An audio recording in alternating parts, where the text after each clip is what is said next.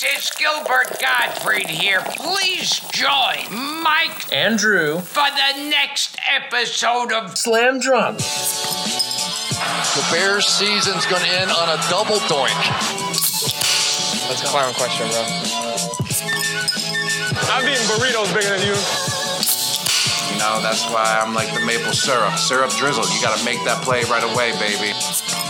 Is a hot dog a sandwich? No, he's not a sandwich. It's not a sandwich. Because water is on what? Welcome to season two of Slam Drunk. We have a great episode in store for you guys. I'm Drew Hernandez the fourth. We just finished interviewing our first former NFL player in this episode, and we're fucking excited. I'm Drew Hernandez the fourth again, and my co-host is Michael H. The H stands for Hairston, comma Chris interviewer. That's just a quick uh, Uh, let you know of what's going to happen. Westner. Yes, we have a remixed intro. It's fucking fantastic. It's not better or worse than the last one, but if I had to rank it, I would say it's number one. We've already drank our six beers. This episode, we reviewed Stella. I'm so fucking hyped. I opened another beer. I'm drinking a classic Drew Shiner Bock, and we are moving into what to expect in this season. We have a lot of surprises planned, and we are definitely not making up what we do in this podcast on a week to week basis. That is not what we're about in any way, shape, or form. Even though you might think, does Drew have a final due tonight? Yes, I have a final due tonight, and I'm seven beers deep. And yes, I procrastinated it, but it's because I don't procrastinate what we're doing for Slam Drunk. You want to talk about procrastinating slam drunk? Uh uh No, no way. We have a pro athlete, former professional American football offensive tackle on our show. Yes, our show, Slam Drunk, the shitty little friends drinking beer and uh, talking sports with each other during the pandemic show. Well, uh, we're vaccinated and the pandemic is almost over, not quite, but we have a pro sports athlete with us today. But first, before we get into our interview with Chris Hairston, former offensive tackle for the Buffalo Bills and the then San Diego, now Los Angeles Chargers, we have housekeeping.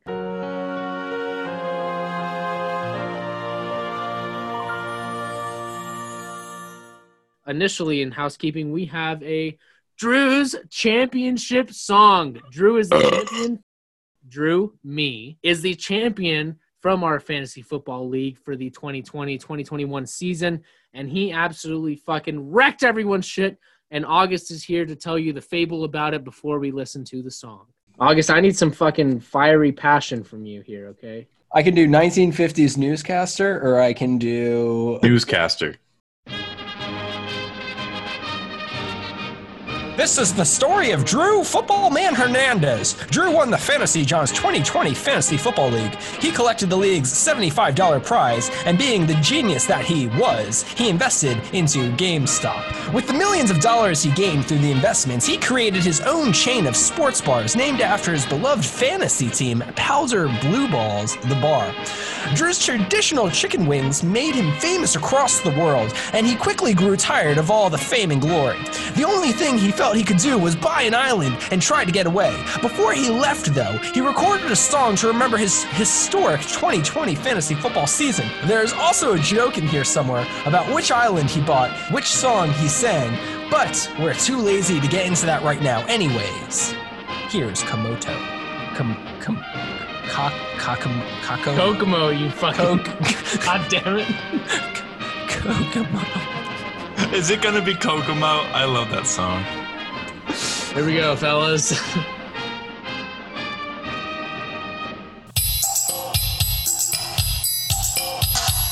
Uh, Billiam, then Michael. Ooh, I had to beat Lou. Then Trevor, then Og Dog. Come on, crown your papa. Hey, Herbert and Keenan. Thanks for helping me win. Remember, all of you are cucks.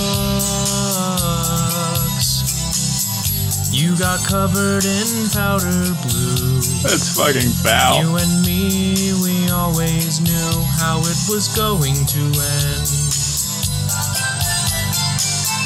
Bodies in the ground. King Drew, don't you like the sound? Thanks for coming along while I reign supreme as football man. All hail King Drew. And August and Trevor. Ooh, I love to beat you. And Lewis and Bill. Come on, try again. And Michael, my co host, now a fantasy ghost. I am King Drew. I lost early, but everybody knew. This is where I was gonna be. Up here at number one.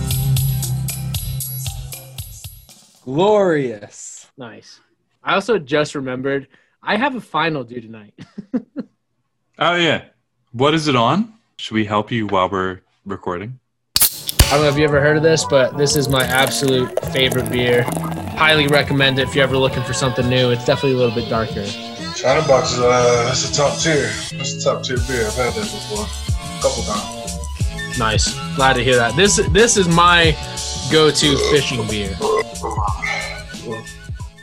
All right, welcome back to season two of Slam Drunk, and this week we are very lucky to be joined by special guest Chris Hairston. Chris played football at Clemson and was drafted by the Buffalo Bills in the fourth round in the draft in 2011. In 2015, he signed with my favorite team, the then San Diego and currently Los Angeles Chargers. So let's all crack open a beer and welcome Chris to the pod. Chris, thanks for coming on. Thank you for having me, man. Thank you. Getting that beer cracking audio. Yeah, I'll, I'll start us off with a complaint about Stella. We're doing Stella for this episode, and I'll start us off with a complaint. I do not like this little wrapping around the rim here. I think it's pretentious and it, it's blocking my entry. It's funny 'cause it's like a ritual now. I drink. I've drunk a lot of Stella, so it's like you gotta tear this whole thing off, or it really, really bothers you. Chris, we usually drink a few beers before we start recording, but we thought since we have you on this week, we could drink our beers while spreading cheer in a segment that we call I'll Drink to That. So in this game, we're going to go around and just say a few things that we're grateful for, things that we want to cheers to, and just a couple things that we want to shout out. Maybe it's something good that happened to us this week, something we're thankful for in a year that's been kind of hard, just anything we can drink to. Drew, you want to go first? I'm in New Mexico. I'm a special education teacher in New Mexico, and um, I've been working with kids for most of the year. And recently got my second dose of the vaccine and uh, the, the Pfizer. And my family, everyone in my nuclear family except my younger brother, also has at least their first shot. I'll drink to that. Drink to that. All right, I'll Mike, take you a want to go next? 100%. This week marks one year since I started working from home. I work at a law firm, I do communications, uh, and I'm not a big office guy. It's my first office job. I love everyone in the office, but I hate my commute. Uh, so I am drinking to one full year of working from home and hopefully a lot more flexible working situations in the future. I'll drink Nice. to that. Yeah, I'll drink to that. Chris, you got anything? Definitely do, man. Uh, had a tough week, kind of some tragedy in the family. It's been good, you know. Getting a lot of people reached out, just saying a little something on Twitter, and just kind of want to be thankful for the family, the time I've had with my kids and wife, the kind of peace we've been able to maintain throughout the whole pandemic. kind of thankful for being able to hold on to that. So, guess we'll drink to that. I'll yeah, I can that. definitely drink to Definitely. family. All right, I'm gonna jump in here. I am so damn thankful that we are doing this podcast when we're on different continents. That we got to do a whole season one. We started a season two, and we get to start off with such a great guest. I can drink to that. Did he call me a great guest? Man, I don't even know if I can drink that. Much pressure, man. I'll, I'll go with another one as well. Um, today I have I ate a sandwich for lunch, and that's pretty much it. I didn't drink any water today. We've been doing football practice. It's thrown off my whole sleep schedule and everything.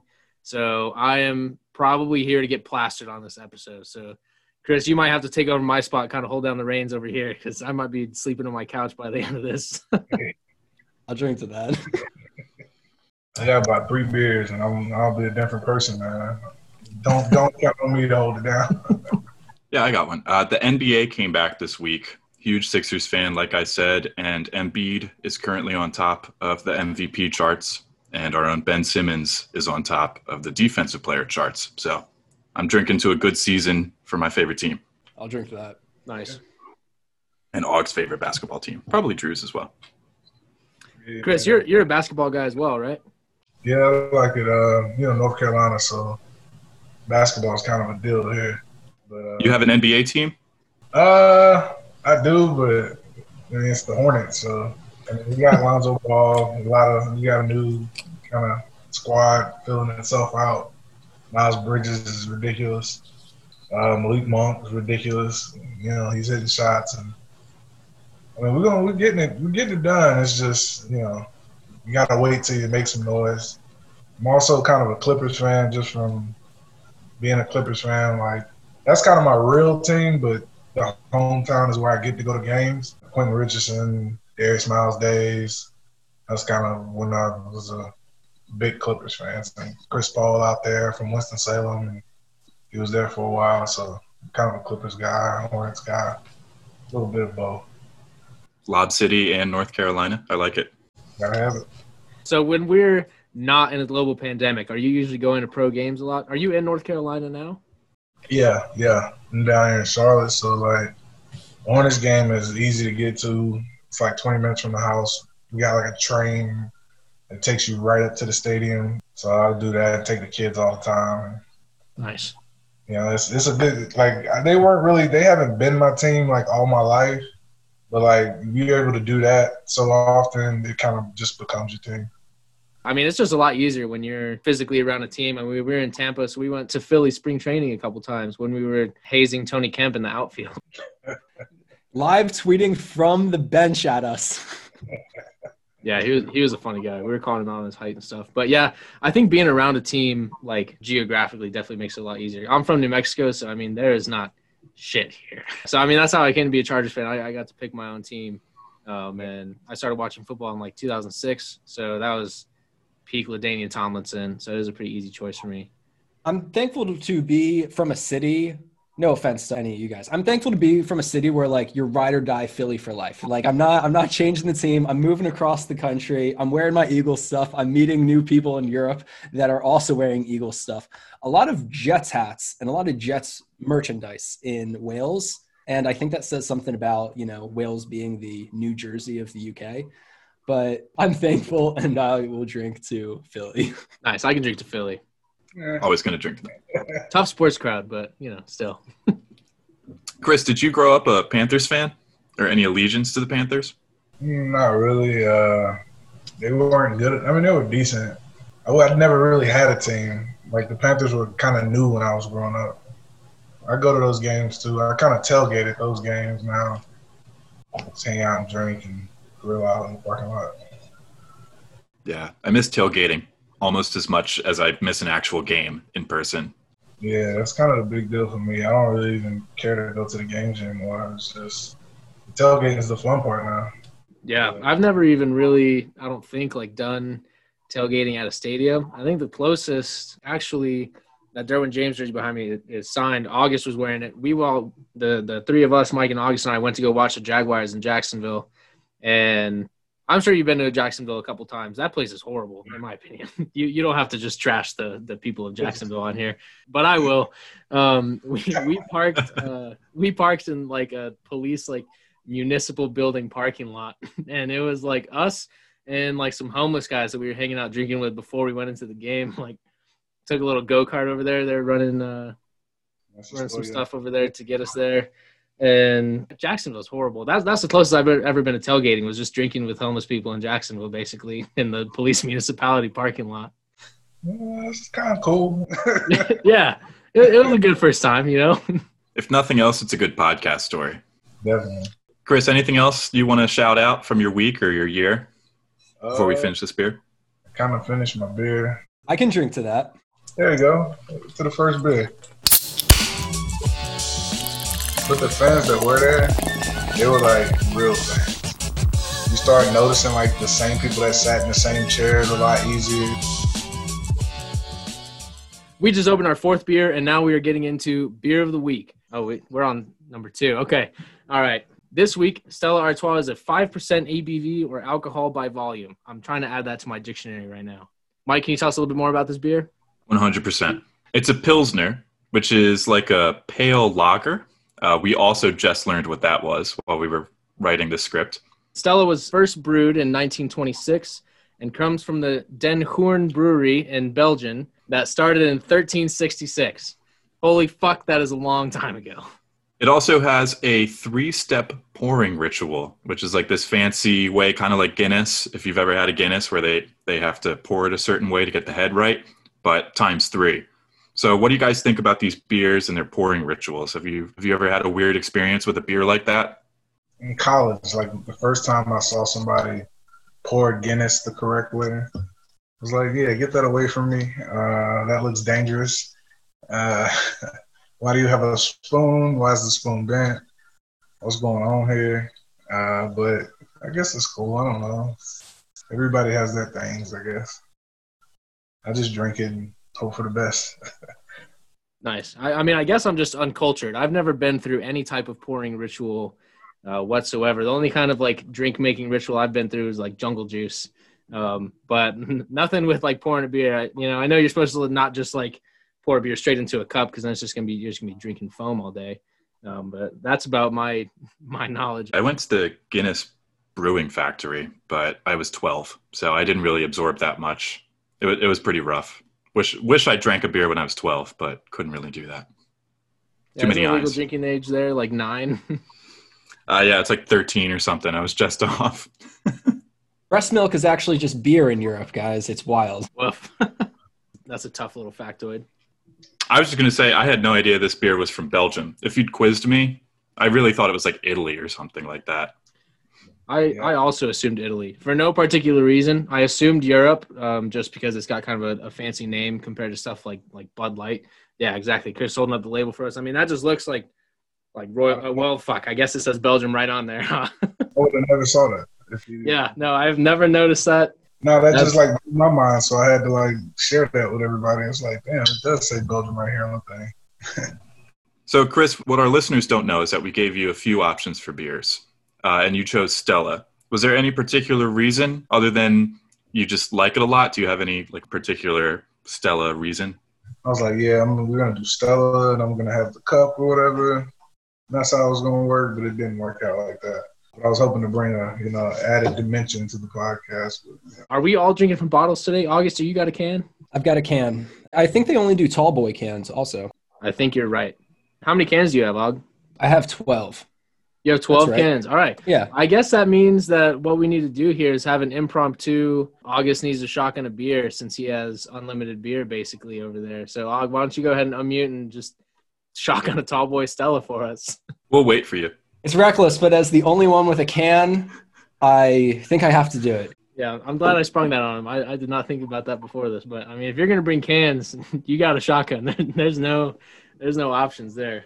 Chris, So, do you Chris- have a do you have a preference between bottle, can? I'm a bottles guy, but you know, a can I just kind of pour it in a cup. I don't really know why, but it's just a habit. Yeah, sometimes I, I'm the same way. I can't get over like the aluminum taste unless I'm like at a party or somewhere. It's kind of gross. Ruins it for me. I do prefer a can at a party though. It's just handier. I don't know. I think also because there's no risk of breaking it. You know, you don't want to be the guy that, that drops a bottle at a party and then, you know, you got to ask whoever's hosting, where's your broom? You got to go through all that shit. It's probably it probably wasn't empty. It's, it's a whole mess at that point. August, are you shotgunning with scissors? Is that what's happening? You don't own keys. In Europe, they do things differently, Andrew. What do they open their door with? a broom. All right, Trevor told me that the last time I was with him, he said the secret is to make it way bigger than you think it needs to be. To really The get it all. Yeah, the hole. That's fair. I mean, worst comes to worst, you can have a mess. I'd rather So have a mess than have to shotgun for 10 seconds because I have a small hole. If anything goes wrong, save the mic. yeah. I have I have a bowl that I'm gonna just do it right into. All right, I guess this is because I am the only one with a can. Is this what's happening? Yeah. That's exactly the reason. Chris, this is a big ask. But could you give me a NFL style pregame pump up? It's funny because I'm just like the last guy for that, but I'll try my best. Oh, you, you are a trooper. All right, hit hit me with it.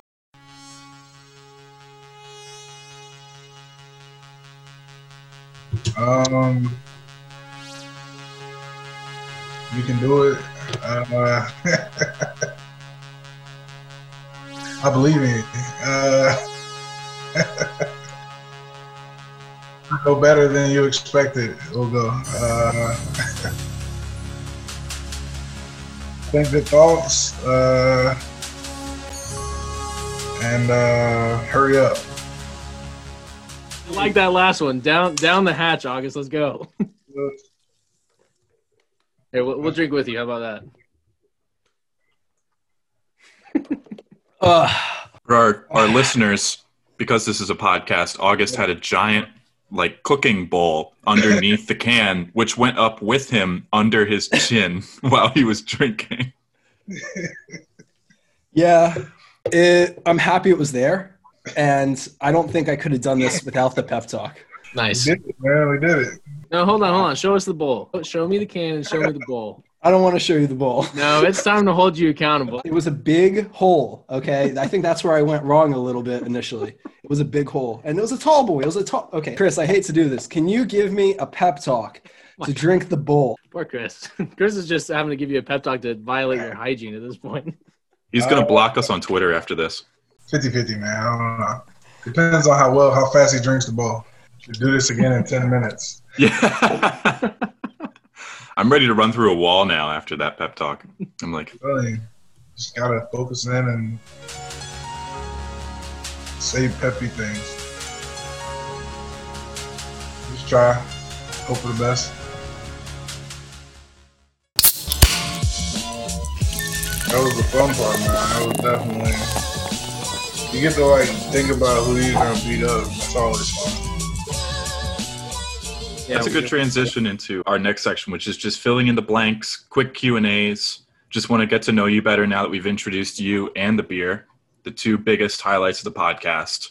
So we're just gonna hit you with some rapid fire questions, if you don't mind. Let's go. All right, Chris. So, what is the best city to play in, NFL or college? Best city to play in. Um, I'm gonna say it's kind of different. Pro is pretty. We got Buffalo. It's pretty cool. It's a whole different vibe. Like those people are insane. So it's like fun to watch them with no clothes on, and it's like 10 degrees, and they're dead serious. and um, I'll say Buffalo Pro, college. It's Clemson because Clemson is ridiculous. It's, it's all orange, 85, 90,000. You come down the hill, it's nothing like it. It kind of speaks for itself. You can you try to put words to it, but it's ridiculous. It's crazy. Yeah, I, I can't talk to college ball too much. I it's just hasn't been as much my thing as pro stuff. But I mean, I, I think that as far as like community wise, I think the Buffalo Bills have like one of the best fan bases in in the entire NFL. They like do it on purpose. Like they get together as fans and they're like, we're gonna be better fans than the other people. And let's just figure out how to do that while we jump the tables. And they like give money, they donate, they like get together, do fundraising drives for like cancer research, and they do like a whole ton of things, like just even outside of being, you know, ridiculous on Sunday.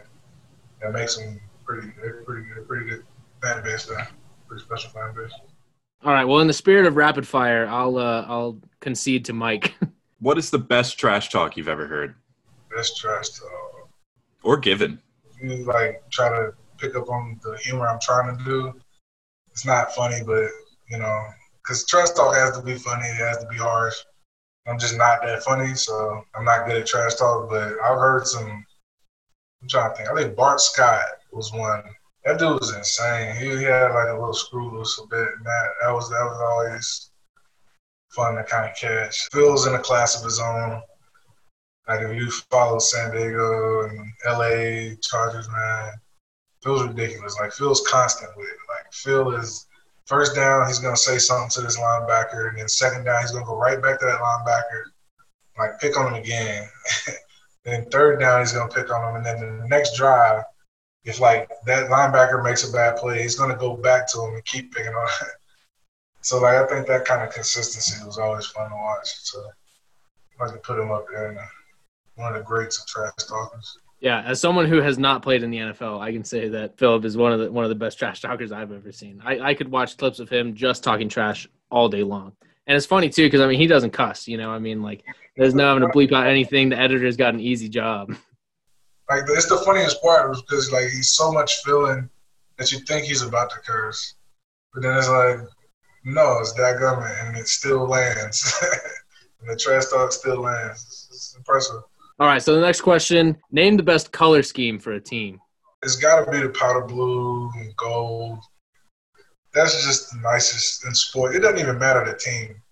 Like, but I mean, the Chargers have done it well. Of course, they have. They, I mean, they killed the, the Jersey game with the whole release. But uh, even like UCLA, who has a kind of variation on that, like it's just a color scheme that just it hits every time. It's probably my favorite. Even the the Minneapolis Lakers throwback with the uh, Carolina blue and gold, sick. Uh, well, like it's just a that's a pretty all that's all time great. Yeah, I'm biased, but I agree 100. percent Those old Minneapolis jerseys are pretty cool. I know what you're talking about. Chris, no judgment. Are you a mayo guy? Yeah, uh, it just depends on what the dish is. Like turkey sandwiches, I gotta have it. A burger, maybe not. It has its place, especially like the homemade situation. It's the way to go. I like to do stuff in the kitchen, and that's kind of the easy like thing I kind of learned how to do. Drizzle the oil, you know, situation. You can make some tasty mayos. Nice. What is your best recipe? You think? Oh man, I've been making a burrito situation. I've just been trying stuff with it. It's like different chilies and all kinds of whatnots and spices. It's gotten pretty good. I've made like five or six of them throughout the pandemic. Every time, man, I'm getting I'm getting close. I think that's my favorite one to make right now. I don't know if it's my best. Nice. Yeah, we saw you tweet about your taco recipes, changing up from lamb and everything. That had my mouth watering. I was like, man, I was just grabbing stuff I had and it's like we're gonna stew this, and it turned out good, man. I was I was proud of this Taco Tuesday. Speaking of cooking, Chris, did you have a favorite meal to eat after games? Post game was wings, man. Nice. That was like my choice every time.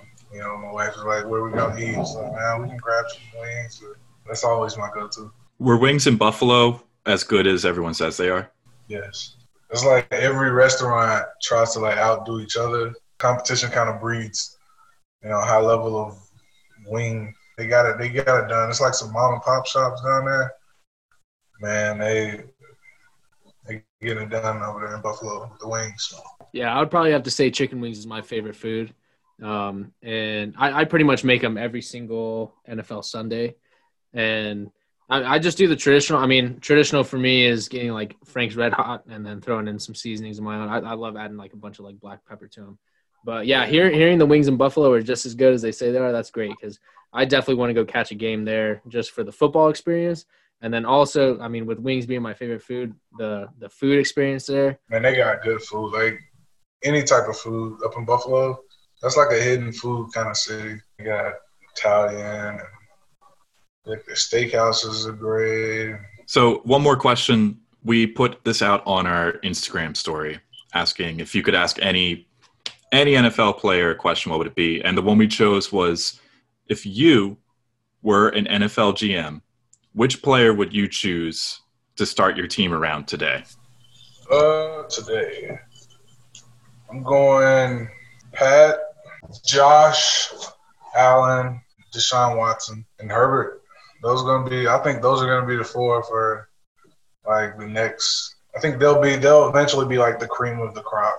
Yeah, that is that is music to my ears as a Chargers fan. I was totally anti the Chargers taking Herbert. I thought they needed to take a ta- uh, tackle, give Tyrod his chance.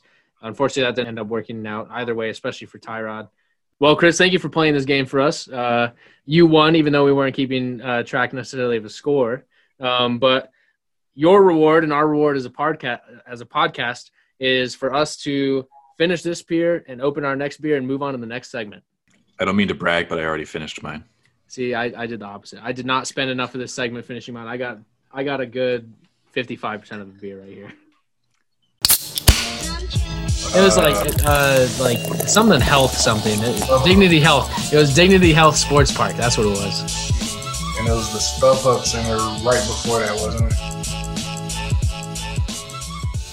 Just a little background. We started this podcast when the pandemic started and lockdown happened. So we were just trying to find a way to just have a beer and watch sports when we couldn't be drinking with each other or watching sports. And obviously that coincided with the summer of the recent Black Lives Matter protests over George Floyd and others. Uh, in fact, our third episode, I think, I drove to New Mexico to record with Drew, and we were so excited to talk about the NBA coming back in the bubble in Florida, and then the Milwaukee Bucks boycotted uh, over Black Lives Matter protests. So that is something that is very important to us, getting discussions going around that. So we're excited to get a little bit of opinion from you, a pro athlete who is very vocal about it on Twitter, and just hear your opinion on some of these issues. Yeah, so Chris, I'll go ahead and start. How do you think the NFL is doing as far as making the Black Lives Matter protests and everything associated more of a movement rather than just a moment? Uh, how do I, how do I put it? They're doing the best they can, and it's not really good. Does that make sense? I mean, the best they can do without, because they're not going to commit fully to, you know, maintaining and making sure that it becomes a sustained movement.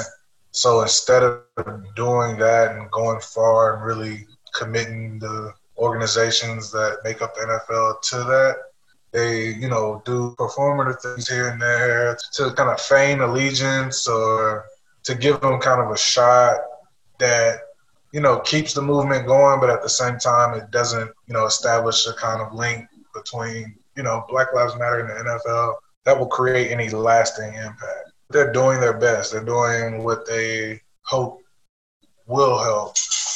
But if you're not going to commit fully to the movement or fully to the ideals of the movement, it's not going to work. So, kind of is what it is. Yeah, I, I think it's particularly interesting because this has been kind of a movement where the players are taking the lead and the league is kind of following along. And I think we're kind of seeing that. I mean, the league is, in, in my opinion, I think the NFL is just kind of doing, like you said, their best, but also at the same time, like kind of the minimum for what they could do. And as far as just following with what the players are saying, but not really doing too much themselves independent of the players. Like I think if the, if the players weren't saying anything, if Kaepernick hadn't brought this issue to, you know, the forefront of American politics, then I don't think that this would be something that the NFL would take any kind of stance on or include in in their kind of ideology at all. I mean, it would take more outside pressure from organized groups to kind of push the NFL into doing those type of things, into committing further. And in order to do that, that's something you have to work on kind of outside of, you know, the NFL and bring that into it. But I mean, they're trying. And uh, I appreciate, you know, you got to appreciate when, you know, corporations champion different movements, different social ideals that they want to help bring to the forefront of American politics. So you and I have kind of um, over the past couple years we we've talked about social justice in the NFL and specifically about Colin Kaepernick and the national anthem. In those conversations, uh, you've kind of talked about you decided to join the protest during the anthem and saw some backlash from fans as well as criticism from inside the locker rooms from other players and, and from team management. Can you kind of elaborate on that a little bit, like your experiences with social justice movements in the NFL, kind of how you've been treated for taking part in those?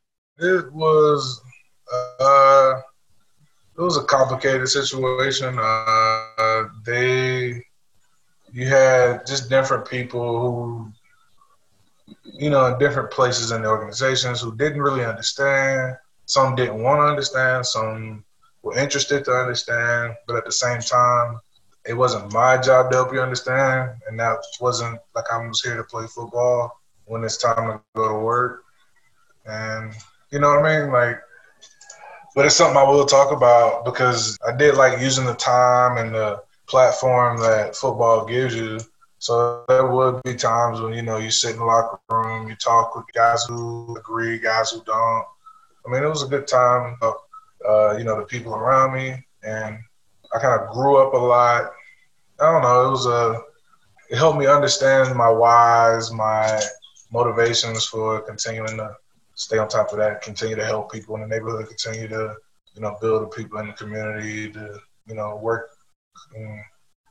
do community service at the food banks, to speak at the schools, to you know read the kindergarten classes, and just kind of be a nice guy from day to day. So you know it was an overall positive, but there were you know there was backlash. You know nothing I'm gonna go in specific about just because You know, I don't care. Most of it was kind of silly stuff. It was kind of people thinking like, "Oh, I got you," or, or trying to like make a point. Say, "Well, what do you think about this?" If you know, it's like you know, whatever. You don't want to know. You don't care to know. You just kind of want to win a combo here or there. I don't know, but it was a it was an interesting time. It definitely was, especially on Twitter. Like people are really weird on Twitter that disagree with you. It's like it's cool if you disagree. Just don't be so weird about it. Yeah, Twitter is kind of a cesspool, and I see a lot of people on Twitter call Twitter a cesspool, and like just kind of how ridiculous of like social media can be sometimes with how just like ardently people disagree with each other, like how aggressive they they turn. Yeah, and just in terms of Twitter and fan engagement, it can often feel a little helpless being a fan trying to get involved in these kind of issues. And it's so nuanced and trying to figure out what you can do outside of just hitting like or retweet. Are there any ways that you would suggest for fans to get involved to do meaningful action and more than just watch sports? Uh, the people that you like and retweet, DM them and DM them and ask them what do they do. Any groups that they're part of. Find your book clubs. There are a lot of like different book clubs on Twitter. People that just post different things that you might be interested in. The different books that they are interested in, and that turns into different organizations here and there that people are part of. That you can help do community service. You can help get connected. Just it's like find like use social media kind of how it's supposed to be used, but it's not. Like find people. It's kind of tough though, because you know it's weird to do that on social media, even though that's what it's for. Because you know the whole usage of it has been perverted for a while. but you know, just kind of try to be nice to people, like and ask them questions. I have a tough time with that, but I try to. I guess I try to use my own advice. Like doing this with Drew. Like I met him on Twitter. I met all you guys. Basically, from like they like my stuff from time to time. Let's do a podcast. You know. Yeah, exactly. Now we're here, changing the world. You know, one beer at a time. The NFL has has kind of taken some concrete steps um, as far as like diversifying ownership and management in, in the league. And do you think that the NFL specifically, I mean, if, if you have any other information to share on this, but the Rooney rule is, is pretty exclusively um, any kind of legislation or actual rule that I see kind of guiding the NFL in its kind of diversification of, of staff and management and ownership. Do you think that the Rooney rule is doing enough? Do you think it's a big enough step? I think it's a great first step. I think it was the the entire premise of the Rooney Rule was made up of people that meant that meant well, and were looking to kind of quickly infuse, you know, much needed diversity into the ranks of you know coaches, executives, all the front you know office guys, and it has helped to do that.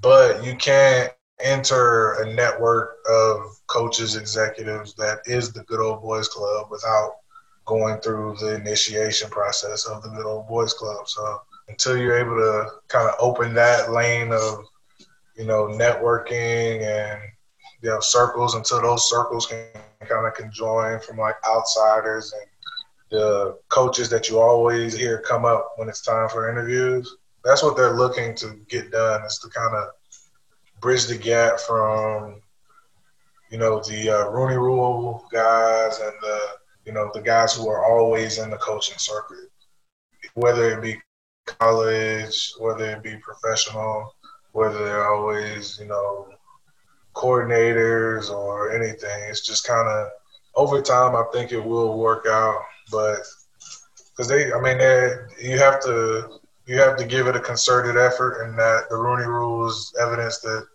you know that's the beginning of a concerted effort, and they understand that it's not enough, and I think that's made clear just by statistics, by just public perception, because that has a lot to do with it.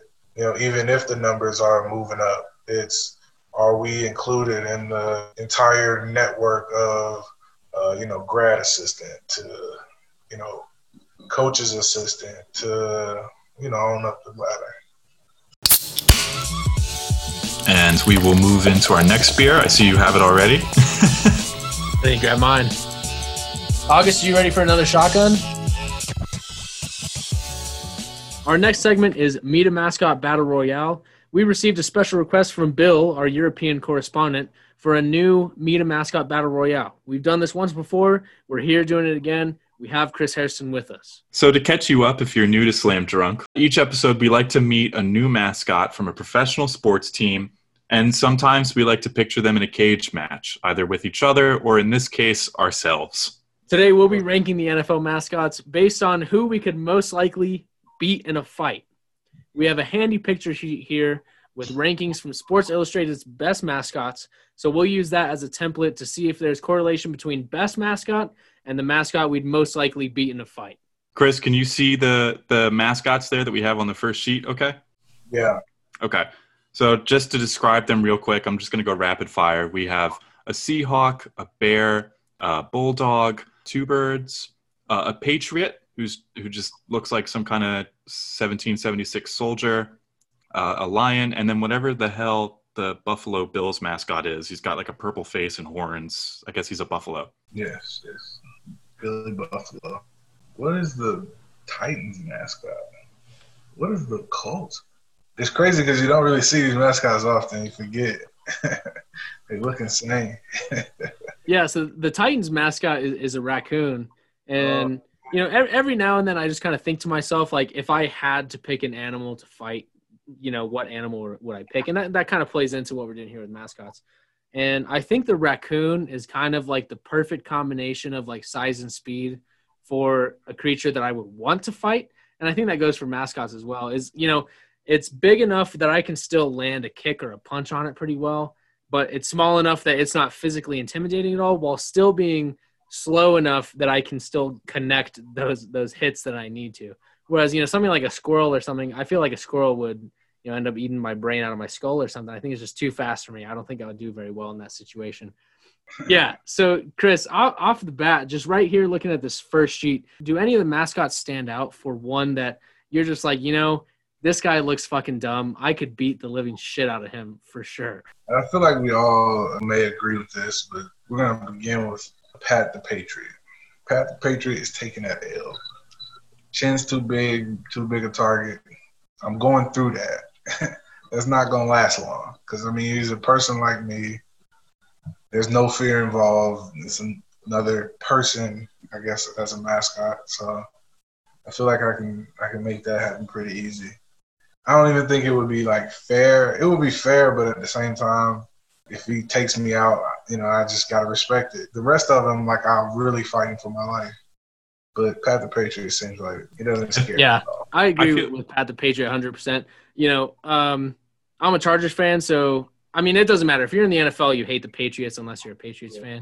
You specifically played in the AFC East, so I imagine that adds to that. But also, I mean, this guy just looks like a grade A douchebag. I would, first of all, rather fight a person than an animal just to start. And second, I mean, I would definitely like when I think of someone that I would want to fight in a person's form, this is not far off from the type of person that I think of. Yeah, I was just going to say, Chris, like your description of going through Pat the Patriot, that is exactly what we're looking for in like that pre beer pep talk in the locker room. Like you're just going to go through this guy, connect with his jaw. If I had to choose a mascot that was definitely going to kick my ass, it would be the Buffalo Bills, Billy Buffalo. That guy, just something about the purple face and the way he's screaming in the photo we're looking at just has me shaking with fear. It doesn't look like he has much to live for. You know, he's not the best looking, you know, creature or whatnot. So I feel like he's fighting with a different fire in his belly. Looking at Miles, the Denver Broncos mascot, and Blue, the Indianapolis Colts mascot, side by side. Blue is Miles' little brother, like very clearly. Yeah, definitely. I was gonna say his older brother after uh, too many beers. He's got like that beer belly look, that fanatic shake your tummy look. Oh man, it's good. It gets a little intense down here. Yeah, now we're on to our second page, and we've definitely got a different kind of breed of mascots here. We got Steely McBeam, one of the, the creepiest motherfuckers that we've talked about on this podcast for sure. We got a Ram. We got the Jaguar. He looks like he's already drunk. He's probably six deep, just like we are on this pod. And we got a Pirate. We got a Raven. We got Boltman. I'm a Chargers fan. I don't even really know what Boltman is. You know, I mean, that would scare the shit out of me if I saw him in an alley. Do you have any initial thoughts on, on, on this group of mascots here? You don't mess with Boltman. You just let that lie. I mean, you don't know what comes from that. That's a wild card. Uh, I'm not fucking with no steel worker. That's just insanity. They're steel workers. I'm not fucking with no pirate. he has a sword, and pirates use swords pretty easily. Not a Viking. You know, I'm okay with the sourdough Sam, the 49ers guy. He can, you know, when once they're people, that kind of brings it down a notch. I'm not. I'm scared of ravens, vultures, any black birds that are like scavengers. I'm not willing to test that theory. But uh, I'm not fighting a bull, Toro. No, that's insanity. Jaxson, Deville. Yeah, we're both drunk, so we can do that. Other than that, I might have to go with Sir Saint as my next victim. I agree. I, I think Sir Saint's too too big of a target going there with that chin. I think that is that is insane how big they made his chin. What does that mean? Like, what is he supposed to be? I assume it's some guy from Mardi Gras who just had way too much to drink and it's all coming right back out. And I don't want to deal with that. Might actually change the whole fight. Cause, uh, that's a mouthful of yak. Like, I don't know if I can stand there for that bio attack. That's like, that's sick. yeah, we had to go. We had to go for Rowdy if that if Sir Saint was holding like an acid attack in his mouth. I was thinking the same thing. That most cowboys I respect, but he just looks a little too jolly. He looks like he wouldn't see it coming if you just decked him. Yeah, he he looks like he, he has too positive a view on, on the world in general to to see a sucker punch coming out of nowhere. Whereas Sir Saint, I, I have two kind of like inclinations about Sir Saint. I think one, either he goes to Mardi Gras like every year and is like the life of the party. That's not the kind of guy I want to fuck with. Um, and two, or he's the total opposite and he's part of the church. And I don't really want to just straight up punch someone in the face if they're actually a saint or like a deacon or something, you know? That's not really kind of my vibe for who I'm trying to fight. But the cowboy, 10 out of 10, he's having too good of a time. You can tell he's sober just by looking at him. All right, this next page, pretty quick. Have a few more. We've got KC Wolf from the Kansas City Chiefs. He's kind of a you know a flamboyant wolf with these 70s pants. Another bird from the Falcons. Sir Purr from the Carolina Panthers. Uh, we've got a dolphin doing push-ups from Miami, and then whatever the hell Raider Rush is, who for our listeners looks like a, a helmet, like like if your whole body was your face and it was also in a football helmet, but then also your helmet had spikes on the top, and you might have done a line of coke or something. I'm not sure. He's got huge eyes. Yeah, it's, It's it's football Mike Wazowski. Football goth Mike Wazowski is what we're looking at with Raider Rusher here. And I'll tell you right off the bat, I mean, you know, I also don't really want to fight the birds too much. You know, I mean, they just have an inherent advantage with the flying. Although Freddie Falcon does look like, you know, he was maybe dropped when he was like a kid or something. But going back to the Raider guy, I mean, he looks ridiculous. And if I like had to pick someone to attack, like they didn't bother me or anything. If I had to go bother someone, go like pick on someone, it would be the Raiders guy, hundred percent. That is a ridiculous looking mascot, and it never should have passed through. Whatever like intern invented this, they should have been fired on the spot. How many people like okayed that before it became a thing? That's just terrible. That's scary. Like I don't know. I never saw that before. Like that's jarring. what do like what do they do during the games? I think they mostly like kind of hang out over by the cheerleaders and just I've seen them like in some instances kind of gloat like after a touchdown or that kind of thing, but for the most part I haven't seen them too much on the sidelines. Yeah, it's true. It's so long. It's, it feels like forever since like normal football has happened. So it's like I can't even envision it right now. It's crazy. I had the honor of actually being our college mascot, a Triton, at our like Spirit Day, and then I was also my high school mascot. And pretty much all I did was dance behind people and made them feel uh, a little bit uncomfortable the whole time, and everyone loved it. It was a real big hit. That's actually pretty funny. If my job was to tackle people for a living and I had like a bad game, I would be going straight for the mascot if he was still dancing. I'm out here suffering. And Chris, I I got one last question for you before we move on to the next segment. But if if you were on the field, you know, just in like a, a regular season type game, and a streaker from the stands comes running on the field, are you the kind of guy to like try to tackle the streaker, or are you just like watching him? He's kind of doing his own thing. He's having fun. Like you know, it doesn't really bother me. Or what? What's your kind of take on that situation?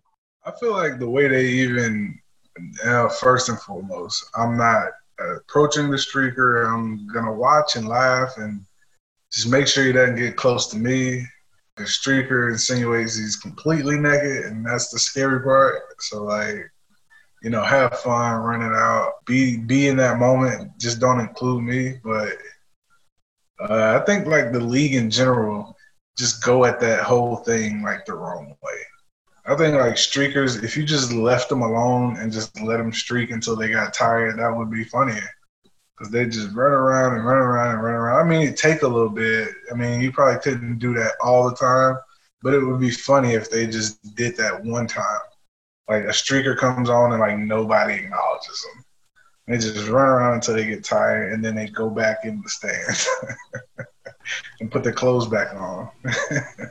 That's a great point because, like, what is the end game? You're just naked on the field if nobody tackles you and arrests you. You have to climb back into the stands and without clothes. Yeah, I mean, every, every streaker is thinking, all right, I got five seconds. I'm running on the field, and then people are chasing me. But if people don't chase you, like, what is your plan now?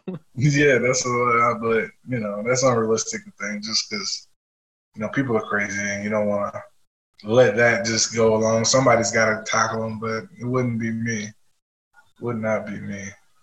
All right, now that we have solidified which mascots we would fight in a in a fight and which streakers we would avoid, we are five beers in. I think by my count, I might have lost count.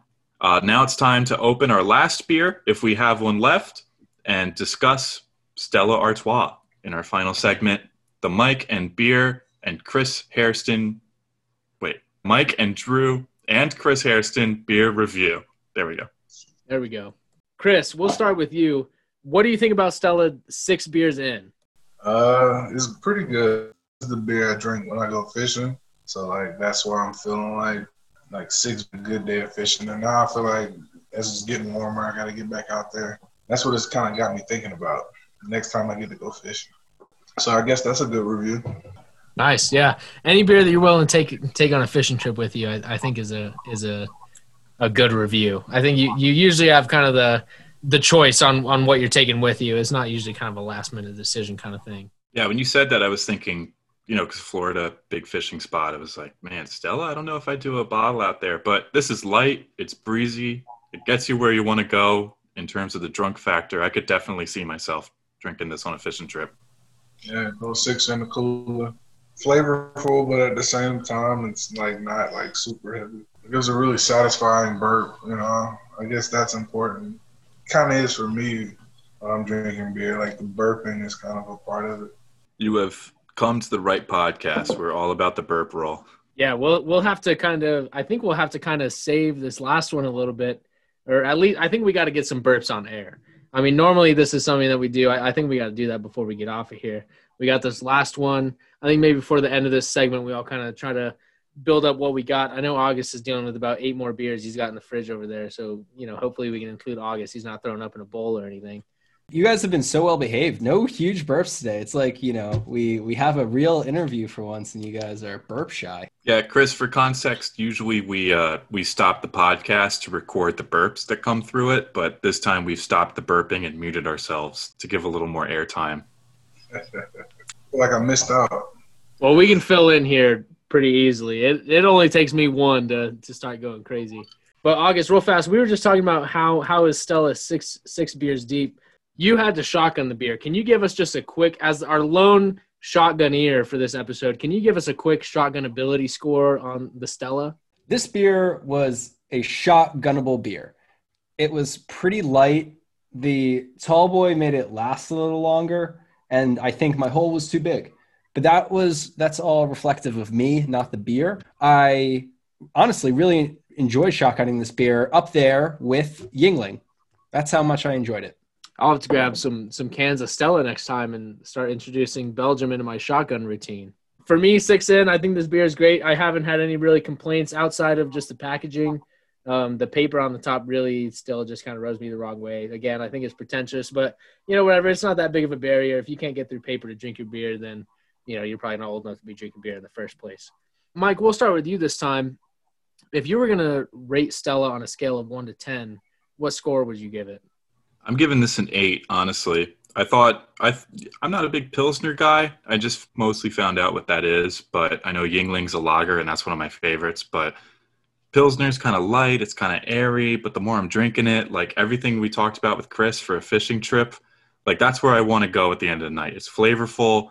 It's not giving me like terrible anxiety or bloating while I'm drinking it. And it's it's still tasty and, and got me where it went. Chris, if you could rate this beer on a scale of one to ten, where would it go for you? I'm I'm agreeing with the eight. And, uh, back that up, and you know it's pretty I feel like it can uh, morph to any situation. It's like a party beer slash, you know, bullshit and talk sports beer slash cooking and grilling. It's just light enough where it's not like serious, but then it's got enough flavor where it's like I like beer and you can tell I like beer, but it's not like it's it's kind of the paper does kind of put it over the pretentious I, I have to be in direct agreement with Well. I think eight fits this beer perfectly fine. Um, this beer is a light beer, easy to drink, but you know, at no point drinking through this was I like, oh, this was gross, or you know, this doesn't like taste really good, or it tastes like a cheap beer. You know, but at the same time, it's definitely competitively priced for at least a six pack. I've, I've never seen like a 30 rack of Stella or anything like that. Chris, I mean, just like you said, like this feels like, you know, it wouldn't be weird if I took it to a party you know, or any kind of like gathering like that. But at the same time, like if I did, it's still kind of the higher end of what I could bring as opposed to something like a, you know, natty ice or something, you know, just totally horrific like that. I've already said everything I need to say. August, you got a score on this beer? I thought an eight too. I think this is the perfect beer to drink on a date like it you know i can put a couple away i can look pretty cool you know i'm not going to make a funny face when i take the first sip of like ooh and like kind of just blow my like cool august game that i try to you know have uh, that sometimes comes through. But this beer would help that game for sure. Mike we just finished up saying that we all gave this beer an eight. I think this is our first time having a unanimous vote on the beer. That's great. Uh, so usually after we rate the beer we because this is a sports podcast, we give it a sports team as well to compare it to. So, for example, if this beer were a team for me, it would be the Toronto Raptors because they drafted an Italian player with the first pick, and I thought that this beer was Italian. So maybe I should adjust that uh, adjust that that team, but it just stuck with me. So if this beer, if Stella were a beer, it would be the Toronto Raptors for the European factor. Well, Stella is a beer. You mean if Stella were a team? yeah. If this beer were a team, it would be the Toronto Raptors. There you go. Drink some water, Mike. I'll go next. Um, I think that th- this beer, I knew very little about it going in. I had this a couple times in college, and like it was kind of like a more like a gift that like an upperclassman would give me. Like, oh, and like here's a here's a fancy beer instead of something like a like a Keystone, you know, that kind of thing. Like oh, I actually mean something to this person. I'm a human being. Um, but I didn't know anything about Stella before this, outside of it was kind of like a, a higher up type of beer.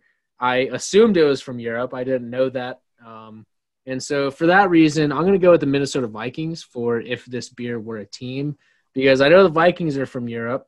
And I know that I entertain them in the United States, but I don't know exactly where the Vikings are from in Europe or anything. So I assume not Belgium. Um, I assume something kind of like Norway, that kind of that kind of situation. August and I have watched some some Viking kind of shows before, but yeah, I'm just going with the Vikings based pretty explicitly on stereotypes.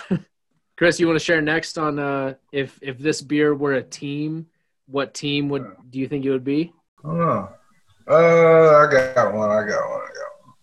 It says the Browns. I mean, it's pretty good, but you don't really know much about it, but you know everybody kind of likes them now, and they're they're pretty good. You know, they're they're an eight, I guess. I don't know. They're an eight now. Maybe we didn't know too much about them before, but they're definitely an eight now. Yeah. If I was gonna call this beer a sports team, I would call it the St. Louis Cardinals. You know, they've been around forever. They've got some hits that they can keep playing. They won early on, just like I have some very good, fine Stella memories early on. They seem to come back with with solid players, solid teams almost every season, and I respect that. It's kind of like an Anheuser Busch. I was just looking around to see if that's like one of their situations. It's distributed in the U.S. by Anheuser, and and and you know, you know, Just St. Louis connection. true. Chris, thank you so much for coming on Slam Drunk. We really appreciate your time here today. You're donating your Friday evening to us to uh, have quite a few beers and talk sports. Chris, thanks for coming on. It's been great. This has been awesome. If you ever want to come on again, reach out. We'll reach out to you as well. I would say I enjoy myself. For all of our listeners, you can find Chris on Twitter at chairston75. He's got an incredible Twitter account. You'll definitely want to follow it. I'm not good at plugging stuff, but I'm trying to get better. So uh, come and say stuff to me on Twitter. You know? C Hairston seventy five. You can find him on Twitter. Go at him. Send him a DM. Maybe recommend a book or something. You know, maybe you guys will play Madden every now and then. That kind of situation. But Chris, before we get off, I think that we have to have kind of a group kind of burp situation here. I, I assume we're not going to go at the same time, but I don't know how much beer you got left. I think we got to take down what we got and do some burps here. What do you think, Chris? Let's go for it. All right. August, we might need a shotgun burp out of you. I'll get another beer. Our There we fearless go. producer. Sorry, I couldn't hold that in. Next time I drink beer, I'm gonna just come on. Every time I drink beer, I'm gonna be like, yeah, let's do a podcast. Oh, that was not as strong as I wanted it to be. Guess I gotta try. It's like the dunk contest. Oh, you you want to share our, our sports bar idea? All right, we've got an idea for a satirical sports bar where you can come in. Great job, Mike. Great burp. Where you can come in. So sorry. I'm so sorry. I No, asked. no, no, no, no. Interrupt me. These are fantastic. So you can come into the bar, you can sit down behind a green screen, and you can comment, you can do commentary for your favorite game. That's not good, man. You know? Especially We'll take it. really, really good. Hold on. I feel like you got to take an extra air for a really good burp. Oh, it's counteracted me. I don't feel it anymore. I'm pushing up. Oh my god. I just drank like 60% of a beer. I don't have a burp. Oh, so now you're gonna get math into it again.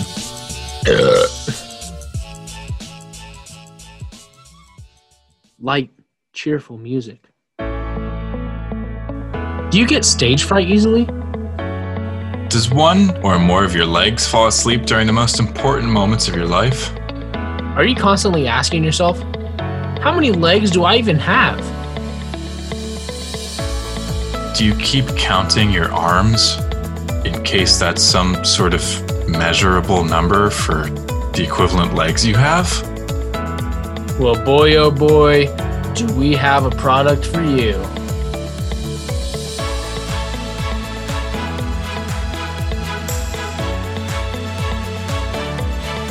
Introducing the new ThermoShock Electric Therapy Leg and or other limb Stage Fright mo- Mobilizer. You might be thinking, what is a thermoshock electrolyte leg immobilizer? Well, we can tell that for you. Look no further than our patented cardiovascular and or eye oncological measuring device that will slip into your fingernails to measure the amount of leg you have. And are you thinking, one, how do they measure my legs based on my fingernail numbers? And two, is this fingernail measuring process under the fingernail thing painful? The answer is yes to both. So look no further. Do you want to be in pain because you don't have legs? But uh, not quite because your legs fall asleep? Uh, sure. You know, maybe your toes aren't doing a good job of telling you that. So we'll buzz you. We'll even send a text to you, maybe an email. Hey, your leg fell asleep. Kick it a little. Thank you so, so much for listening to season two, episode one of Slam Drunk, your favorite beer and sports podcast. And a huge slam drunk thank you to retired NFL Charger and Bill Chris Hairston for joining us today. I'm your host, Michael H. Wessner. The H stands for Hairston Interviewer, and I'm Andrew Hernandez the fourth. Not the first, not the second, and certainly not the fucking third. That's my dad. August Dichter is our European graduate student, head writer, and producer. No offense to your dad, I like him a lot personally. Tyler Salami Eglund hatched our episode art in a weird nest that he built up in Maine. Our intro song samples Dreams by DJ Quads. Check out Chill Out Records on YouTube and chilloutmedia.com. Email us at slamdrunkpod at gmail.com. Seriously, we don't give a fuck what you send us. It can be weird photos, it can be questions, it can be suggestions. We don't care. It can be VPN porn. It really doesn't matter. Please, though, do not drink if you are under the age of 21, unless you also happen to be in the land of whales and dolphins, as our August the Dogdist second European correspondent is, where the drinking age is probably somewhere along the lines of 11 years old. Please wear a mask. We're, we're not this thicket yet. Even though you might have gotten a vaccine or know someone who has gotten a vaccine, we're not quite done yet. So get your vaccine when you can and wear a mask until then, and maybe even a little after. Ta ta! Toodaloo! Thanks, Chris. Next time.